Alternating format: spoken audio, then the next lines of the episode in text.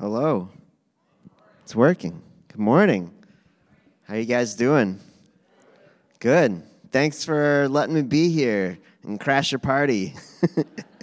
um, this is going to be good. I've been working with Steiger for about 20 years uh, here, interna- here in Minneapolis, uh, internationally with No Longer Music, the Suitcase Sideshow, the Scallywags Bike Club in the early 2000s.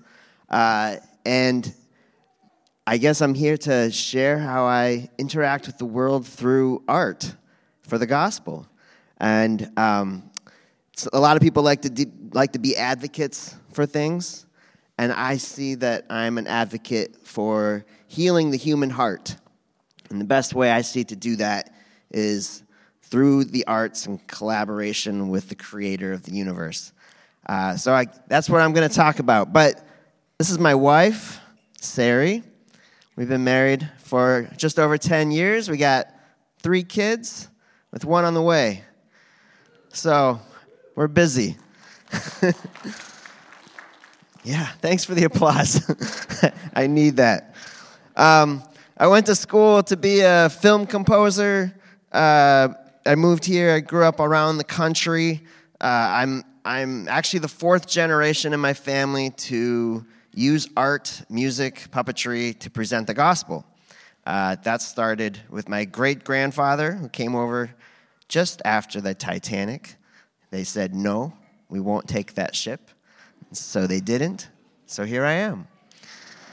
Uh, you can read about it. We have a book in the back that we just released 100 years of celebrating uh, art and evangelism throughout the last four or five generations in my family.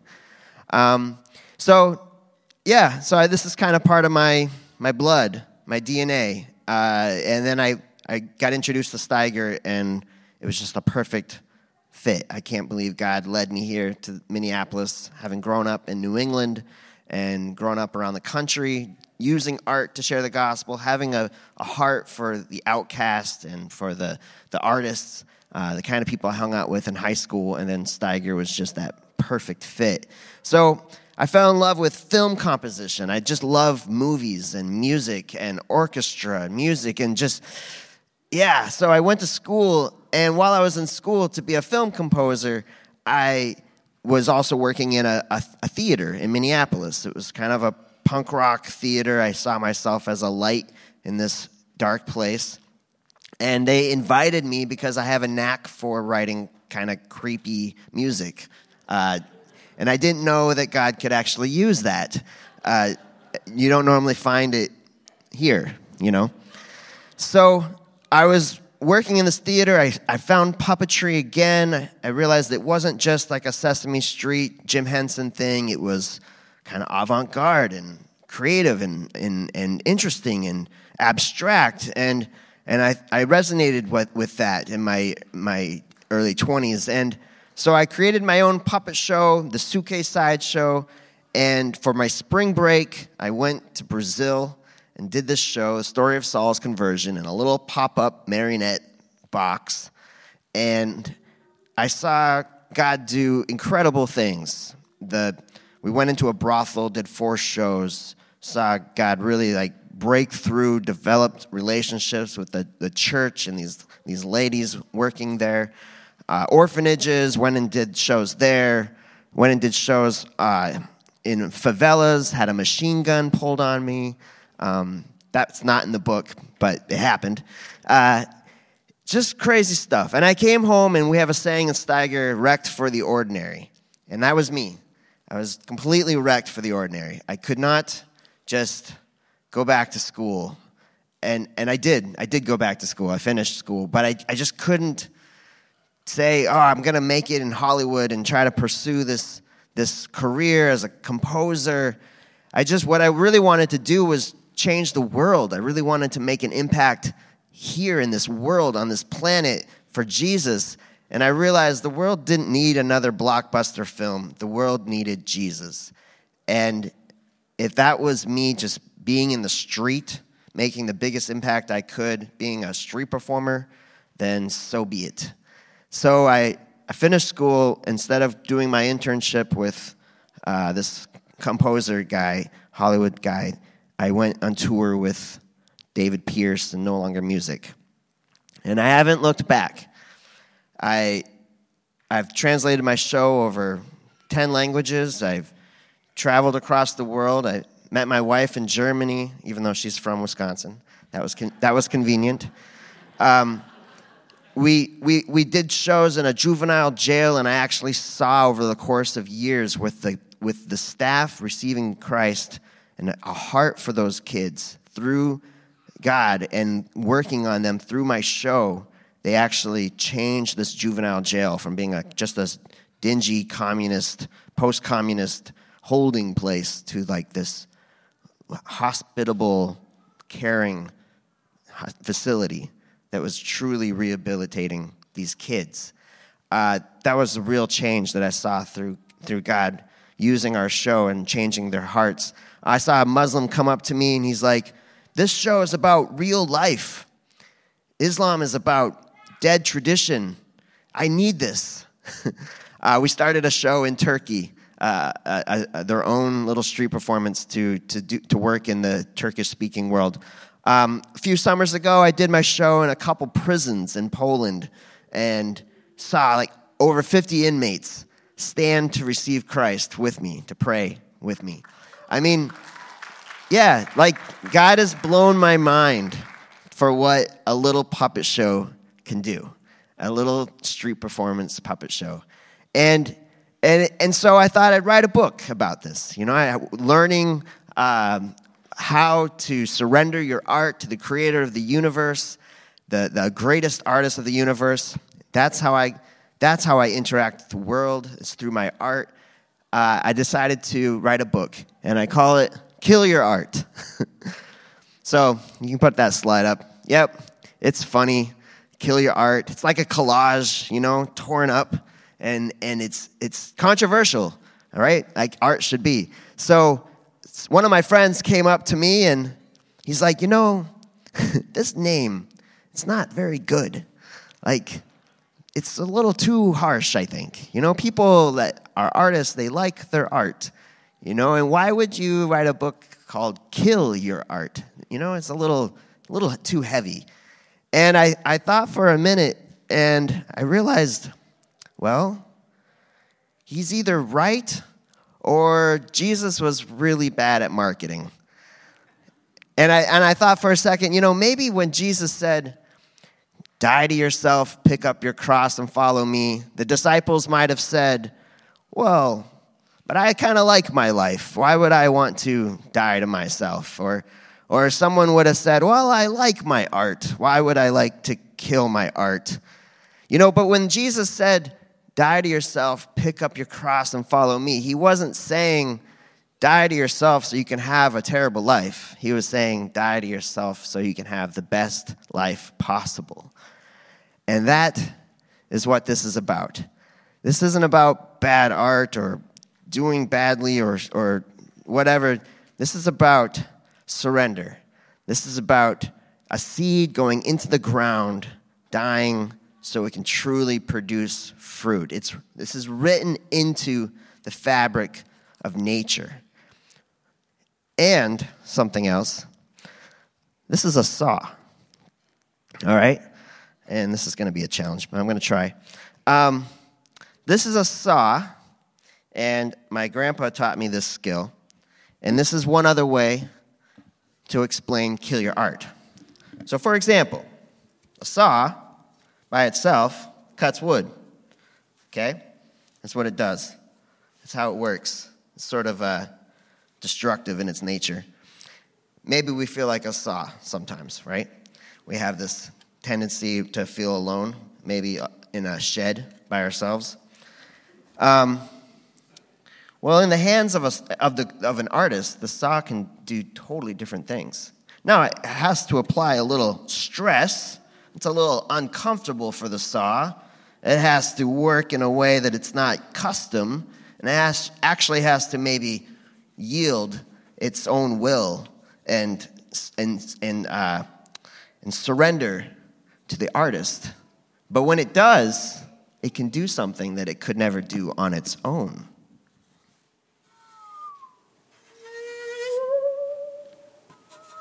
You know, this is really hard with a microphone. Ah here we go. It can sing.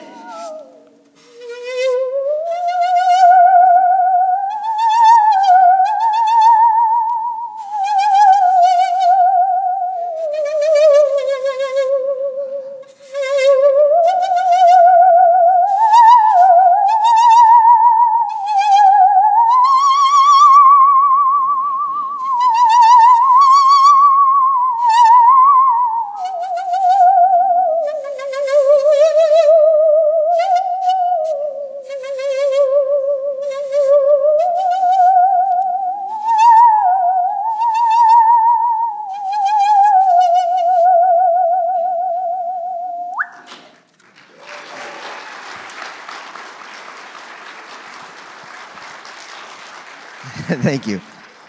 That's one of my hobbies, one of my one of my skills. Now, you may not have much of like an art bent to you, right? You may not be able to play the saw, you may not be a painter, you may not be a musician, but we all have hobbies. We all have skills. We all have little passions and things that we like to do.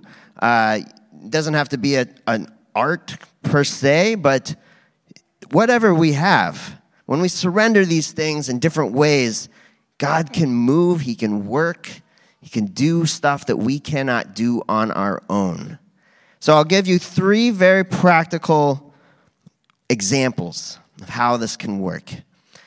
Number one, first one is don't fall for comfort.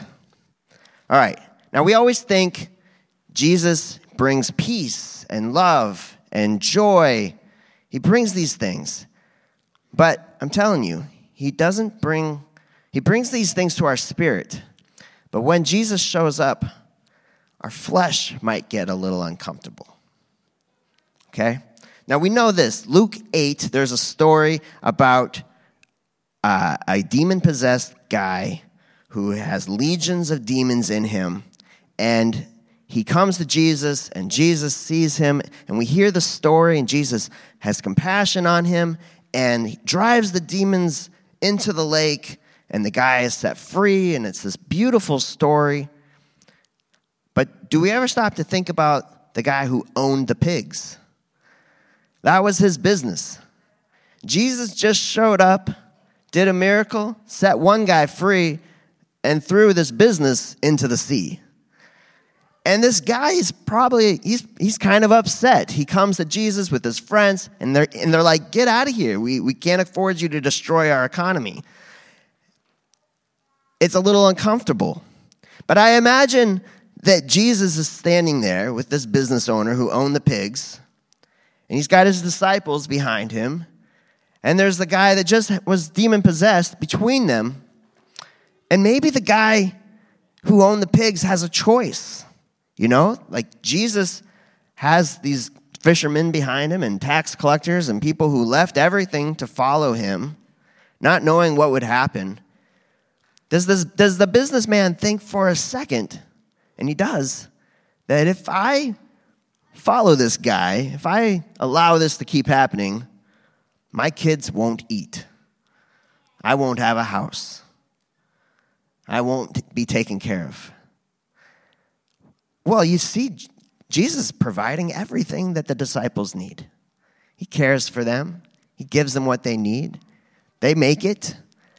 But this guy, he'd rather get his pigs back. He'd rather build his business and get his pigs back. So when Jesus shows up, it gets a little uncomfortable. He has a choice. And that, that, that, that comfort keeps him from actually joining the kingdom of God and joining with the disciples. But instead, he wants his pigs back. Okay, so for me, I was a, I was a kid once, and I was very shy, and still kind of am. I'm an introvert. The pandemic hasn't been that hard for me. Uh, and when I would go to parties, I would go sit at the piano because I play music and I'm was learning piano and I love piano and I don't like to talk to people. So I'd go to a party, I'd go and sit down and just play the piano. I might make a friend or two if someone came over and wanted to talk about the piano. But as I grew up, I felt God tell me, hey, you need to learn to talk to people. You need to get off the piano and stop just escaping to the piano when you're around people. I want to use you in different ways. You got to learn how to talk to people.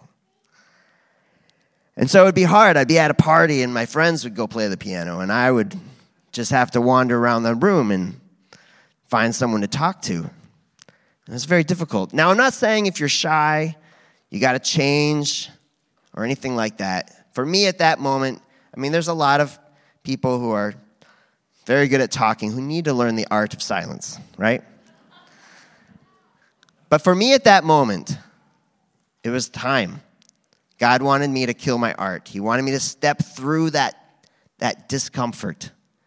He wanted me to step into that awkwardness, into that, that challenge, that, that place. He didn't want me to just chase after my pigs.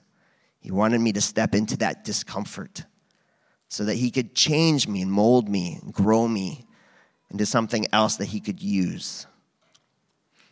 So don't fall for comfort. This is one way to kill our art. Number two, collaborate with a mission greater than yourself. All right, another great story. So, Matthew 19, there's a story about a rich man, okay? And the rich man comes up to Jesus and says, Hey, what must I do to inherit eternal life? And Jesus says, Sell everything you have. Well, do the law. And he's like, Okay, I've done that. And then he says, Okay, then sell everything you have and give it to the poor. And the rich man's like, Whoa, okay, settle down, Jesus. You know, that's pretty, it's pretty intense. Thank you. I'll, I'll see you later. Um, now, I'm an artist. I don't have a lot of money. I'm not rich. You know, most artists are like that. And so I don't exactly know what this rich man is, is feeling. But if I think a little deeper and try to relate to him, if I had money, I would imagine that a certain amount of wealth would bring a certain amount of pride or maybe security or maybe it would bring a certain like value to my existence uh, or maybe it would bring confidence to me and to my personality or to my social status. So as an artist what do i have that could, in fact, bring that same stuff? What do I have as an artist that could that does give me confidence, that does give me pride or security? Maybe it's number of albums sold, but not for me, but maybe some other artist. Uh, maybe it's your your uh, how many followers you have on social media, or your your influence, or your connections. Maybe it's your your your status and what you can do, who you know, uh, maybe this is all different for different people, and that, that's what gives us our wealth. So, what I think what, what Christ is telling the rich man, and really is an example for all of us. I mean, I've met people in the street where their wealth is their shame, it's their stories, it's their scars. Maybe I think God is telling us whatever gives you that security, that pride, that value of your existence, that confidence, give it to me. Let's collaborate. Let's work together. Let's build the kingdom together. Give it to the poor with me. Now, this collaboration is not just a biblical concept, it is very much a, a creative concept. I mean, if you're a fan of any films at all, you'll see the, the mile long credits at the end of all the collaborators that worked together, that brought their unique gifts together to, to create something that was far bigger and better than what any of them individually could do by themselves. I mean, you've got screenwriters, you got the director, you've got costume designers, editors, music supervisors, executive directors. I mean, it's just a mo- Star Wars is like, it's got to be thousands of people, right? So here we are as Christ creatives, we have an ability to collaborate with the creator of the universe. And what does the creator of the universe do so much better than what we can do? That we can actually collaborate with the creator of the universe, work together, and do something far better than what we could do on our own. Well, there's a lot of people saying they do salvation really well. Only the creator of the universe does salvation really well. There's a lot of people that say they do love really well. Only the creator of the universe does love the best. You know, the creator of the universe does joy, does peace, does forgiveness. The creator of the universe does a lot of cool things better than anybody else. And if we want to infuse that into what we do, we have to collaborate. Now, if you've worked together in any project, you know when you collaborate, you don't always get your own way. Most of the time, you don't. And that's hard. that's hard for an artist. You fall in love with your idea, it becomes your baby. You got to put it on the chopping block. It's difficult, but that's discipleship. Learning to collaborate with the creator of the universe. It's hard. You don't always get your own way. But that's discipleship. You learn the art of compromise, of patience, of sacrifice. That's discipleship. That's where we grow. And the third way to kill your art is by allowing God to do a lot with a little. All right. 1 Corinthians 1:26 says, "But God chose the foolish things in the world to shame the wise. God chose what is weak in this world to shame the strong, so nobody can boast." All right, I learned to surrender my art in the streets, in the sidewalks, as a busker with the suitcase sideshow. It's a little show. It's not glamorous. There's no big lights. There's no big sound system. There's no tickets sold. People walk with and vote with their feet. There's not a lot to boost the ego in the street. But Jesus defines success by obedience, not popularity. Our God can do a lot with a little. He took a shepherd boy and he brings down a giant. He takes five, he takes some loaves and fishes, and he feeds thousands.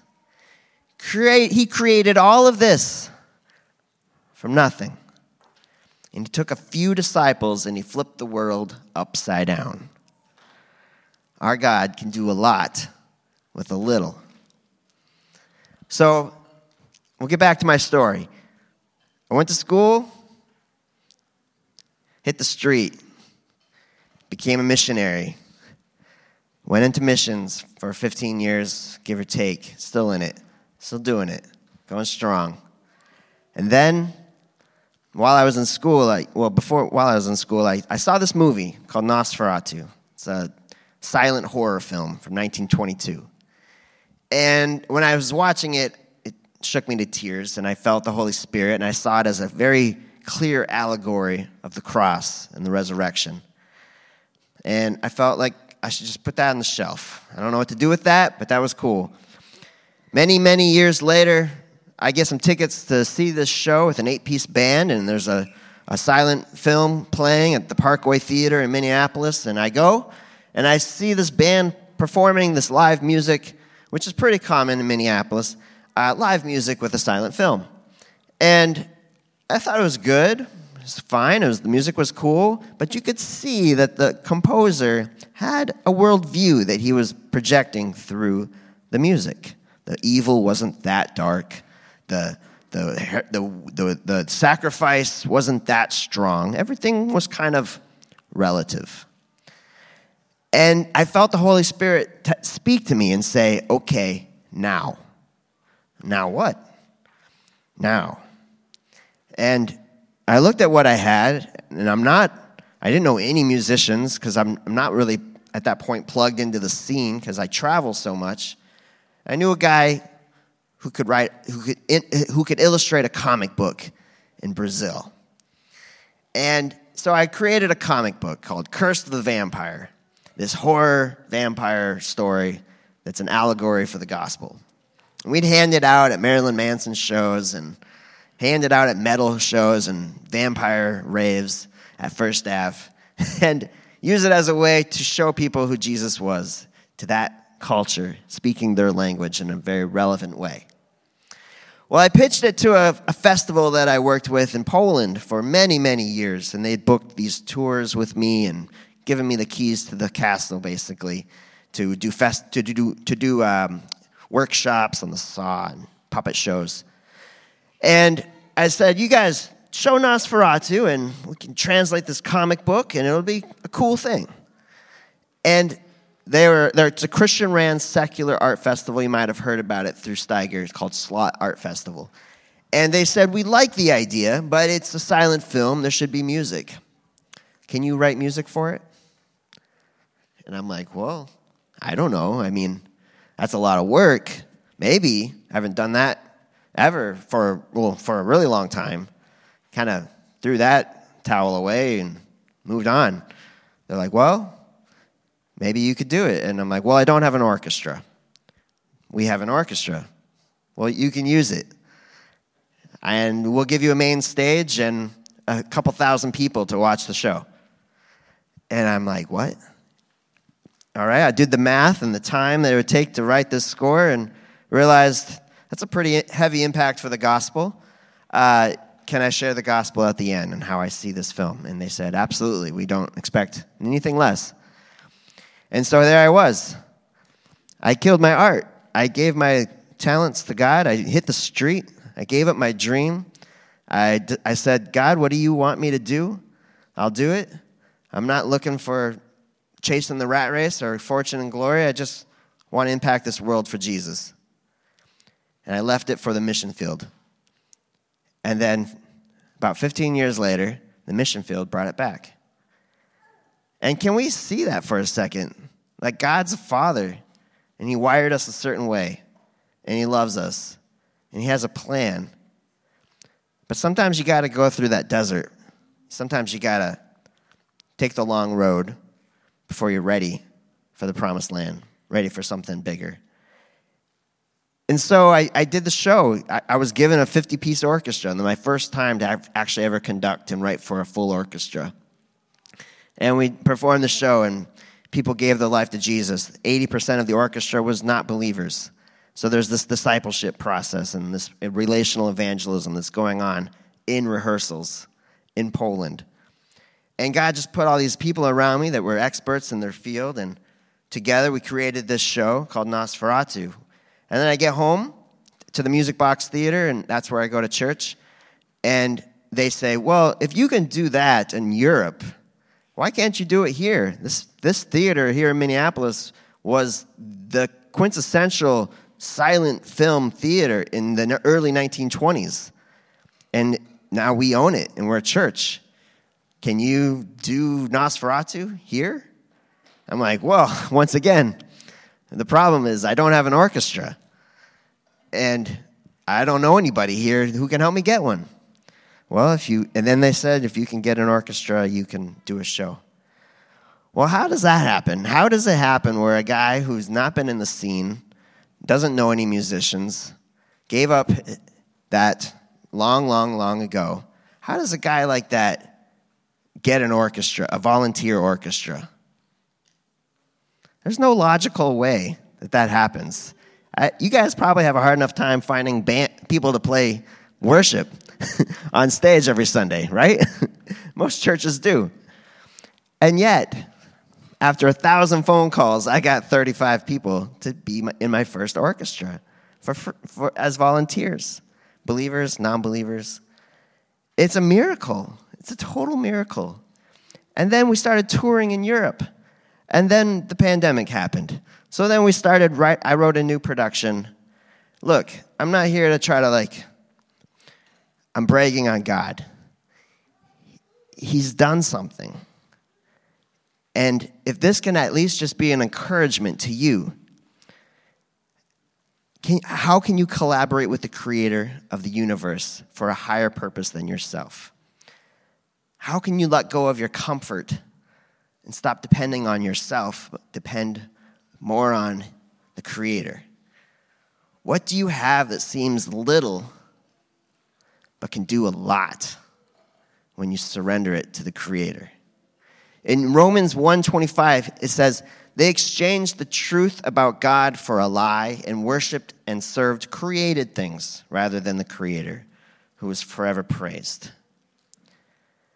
I know we're not all creative kind of people, but whether you're a, a stay at home mom or a businessman, or you like to go fishing, or you're a painter, or just a, a secret poet, God can do a lot with a little. He can use it. He can help us interact with the world and meet people and impact people for the kingdom through those hobbies, through those interests, through those things that we do. Doesn't matter how big or small it may be. And it may take a little while. It may take some compromise. It may take some discipleship. But God's a good father. He, he wired us a certain way, and He has a plan for each of our lives. And I'm just here to brag on God that, wow, what a, what a trip. Nobody could write the story that you and I have when, I, when we surrender our lives to the Creator. Right? So let's pray. And I wanted to just encourage you uh, to stand with me. If, if this is something that you want, if you have uh, uh something that you're thinking about while I'm, I'm talking, and you, you do want to surrender that, you do want to kill your art, you do want to die to yourself so you can truly live, kill your art so it can truly live. To stand with me right now as I pray, and then I think God will see that as just an act and as a first step. And, and, and it's, it's real because sometimes as intellectuals, it's all up here until we take that first step. Then it becomes more and more real. So go ahead. If that's you, stand with me and let's pray.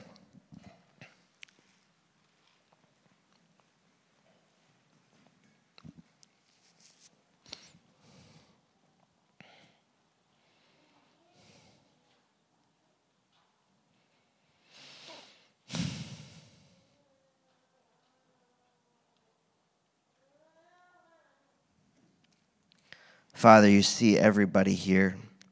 You see our hearts. You see our desires. You see our innermost struggles, our pain.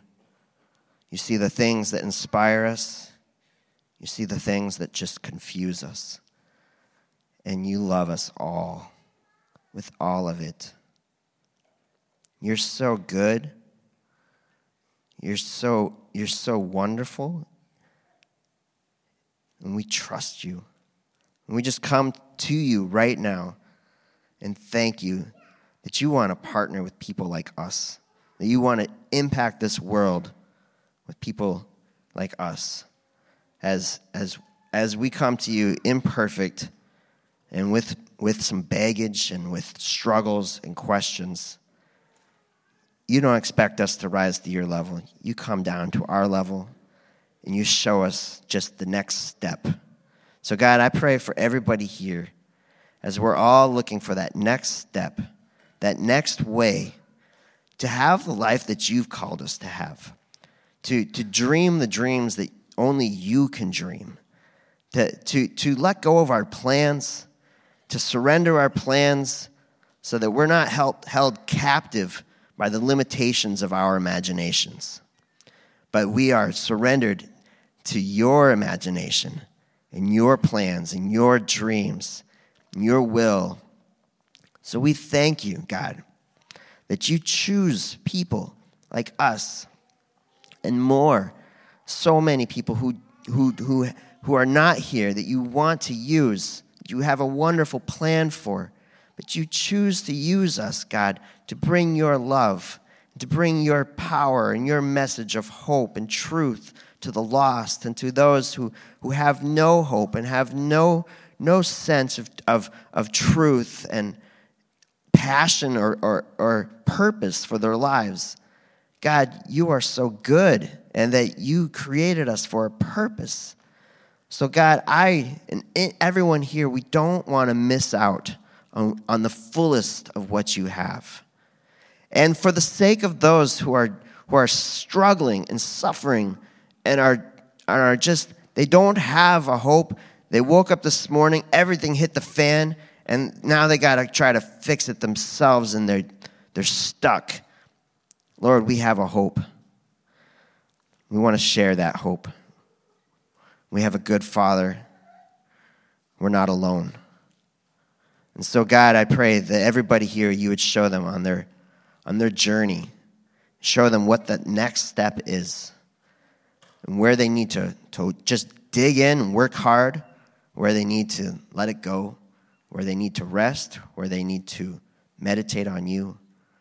Just show them what that next step is.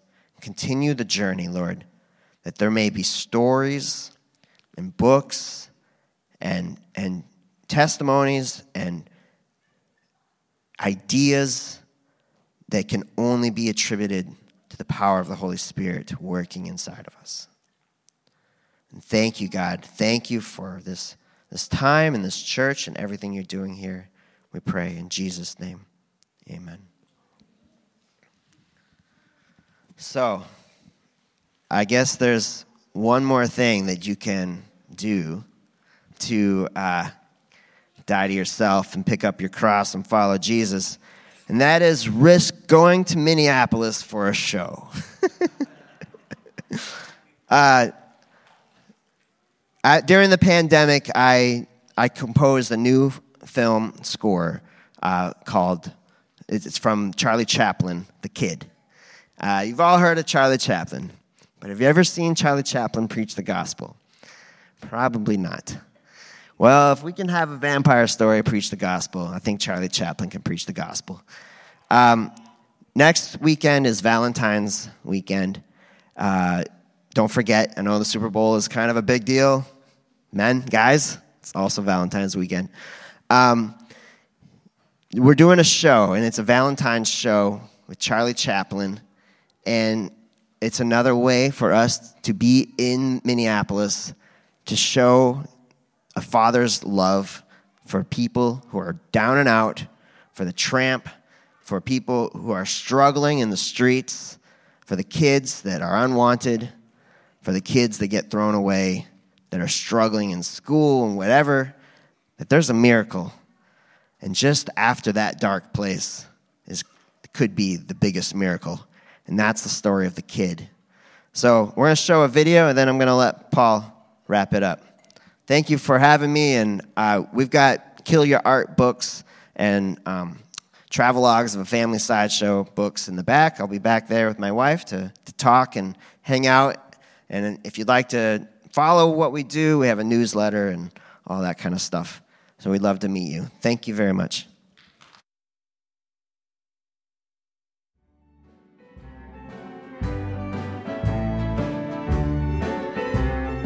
During the pandemic, I was commissioned to write a piece of music for MacPhail Center of Music called Light in the Well. And Light in the Well was a piece to honor people with disabilities and their caregivers. Near the end of that composition time, I stumbled upon a Charlie Chaplin film that just seemed to have the same characteristics as Light in the Well, based on the five stages of grief and love. And as I watched this Charlie Chaplin film, it all just made sense. It all just fit. The same themes were represented in this film. Now, The Curse of the Vampire Orchestra has mostly been known for a horror genre. Nosferatu, a symphony of horror, vampires, intensity, uh, big orchestra, not plastic. And I wondered, how can Charlie Chaplin fit into that? And it wasn't until I saw The Kid that I realized there is nothing more horrifying than a, a kid being torn away from his mother and then his adopted father. And as a father myself, I realized this is horror. This is real horror. This is real life. And this is a, a film with a story that I think needs to be told. In this film, you're gonna see the tramp, how I think he wants to be seen. You're gonna see a father fight for his kid and a mother receive a second chance. It's an honor to bring The Kid by Charlie Chaplin back to the big screen this Valentine's weekend with the Curse of the Vampire Orchestra.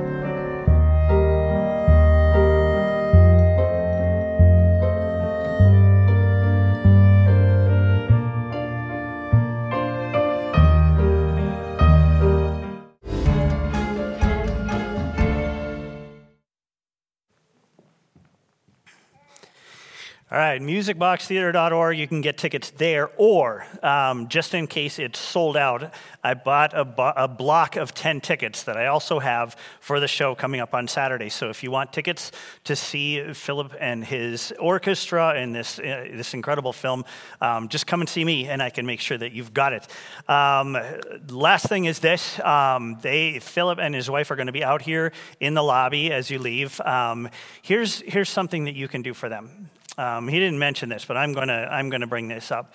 They have a fourth kid on the way. Inflation, of course, has done this and taken over. Um, he needs support. He needs to increase his support to carry on doing what God has called him to do. Um, listen to what God is saying to you. If you want to be a part of the support team for Philip and his ministry, um, go and talk to him on your way out and become a partner supporting this ministry that God's given him. All right, we're going to close our time with a song and, um, and go just reflecting on what God has spoken to you this morning. Um, why don't you guys take it away? Oh, this is a great song just to kind of reflect on that becoming less, letting God become more in us, and we'll sing Christ be magnified. You guys can stand up.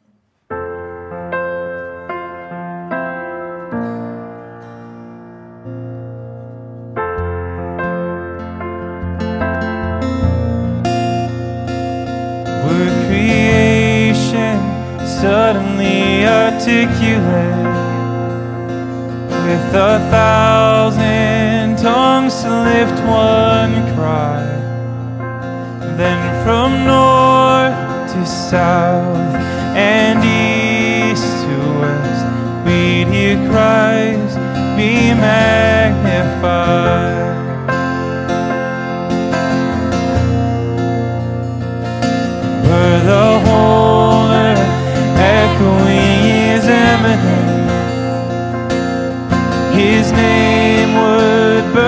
From sea and sky, from rivers to the mountain tops. We hear Christ be magnified.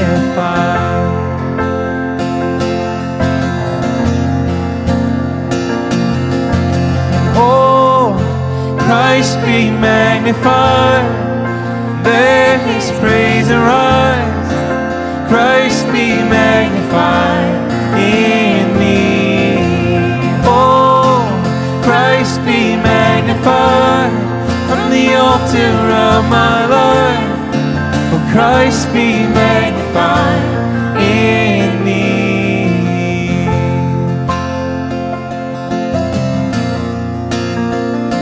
When every creature finds its inmost melody. Every human heart its native cry. Oh, then in one enraptured hymn of praise, we'll sing Christ, be magnified, be magnified. Sing this out, church.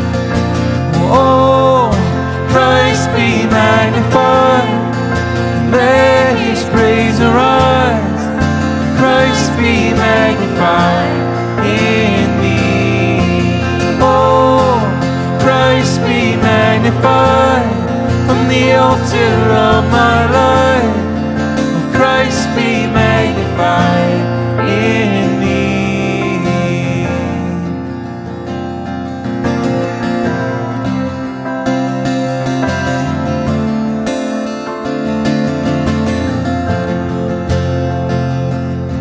And I won't bow to idols. I'll stand strong and worship you.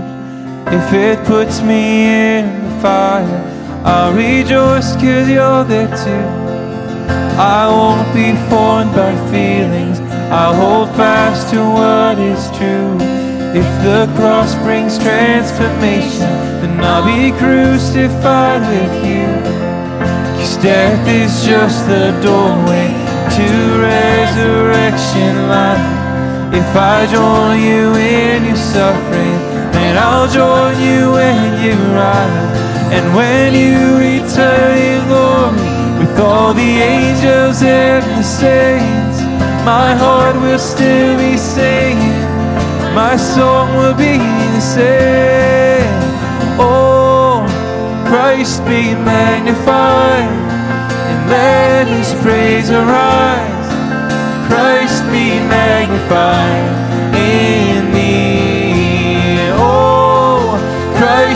magnified from the altar of my life. Christ be magnified in me. Oh, Christ be magnified and let his praise arise.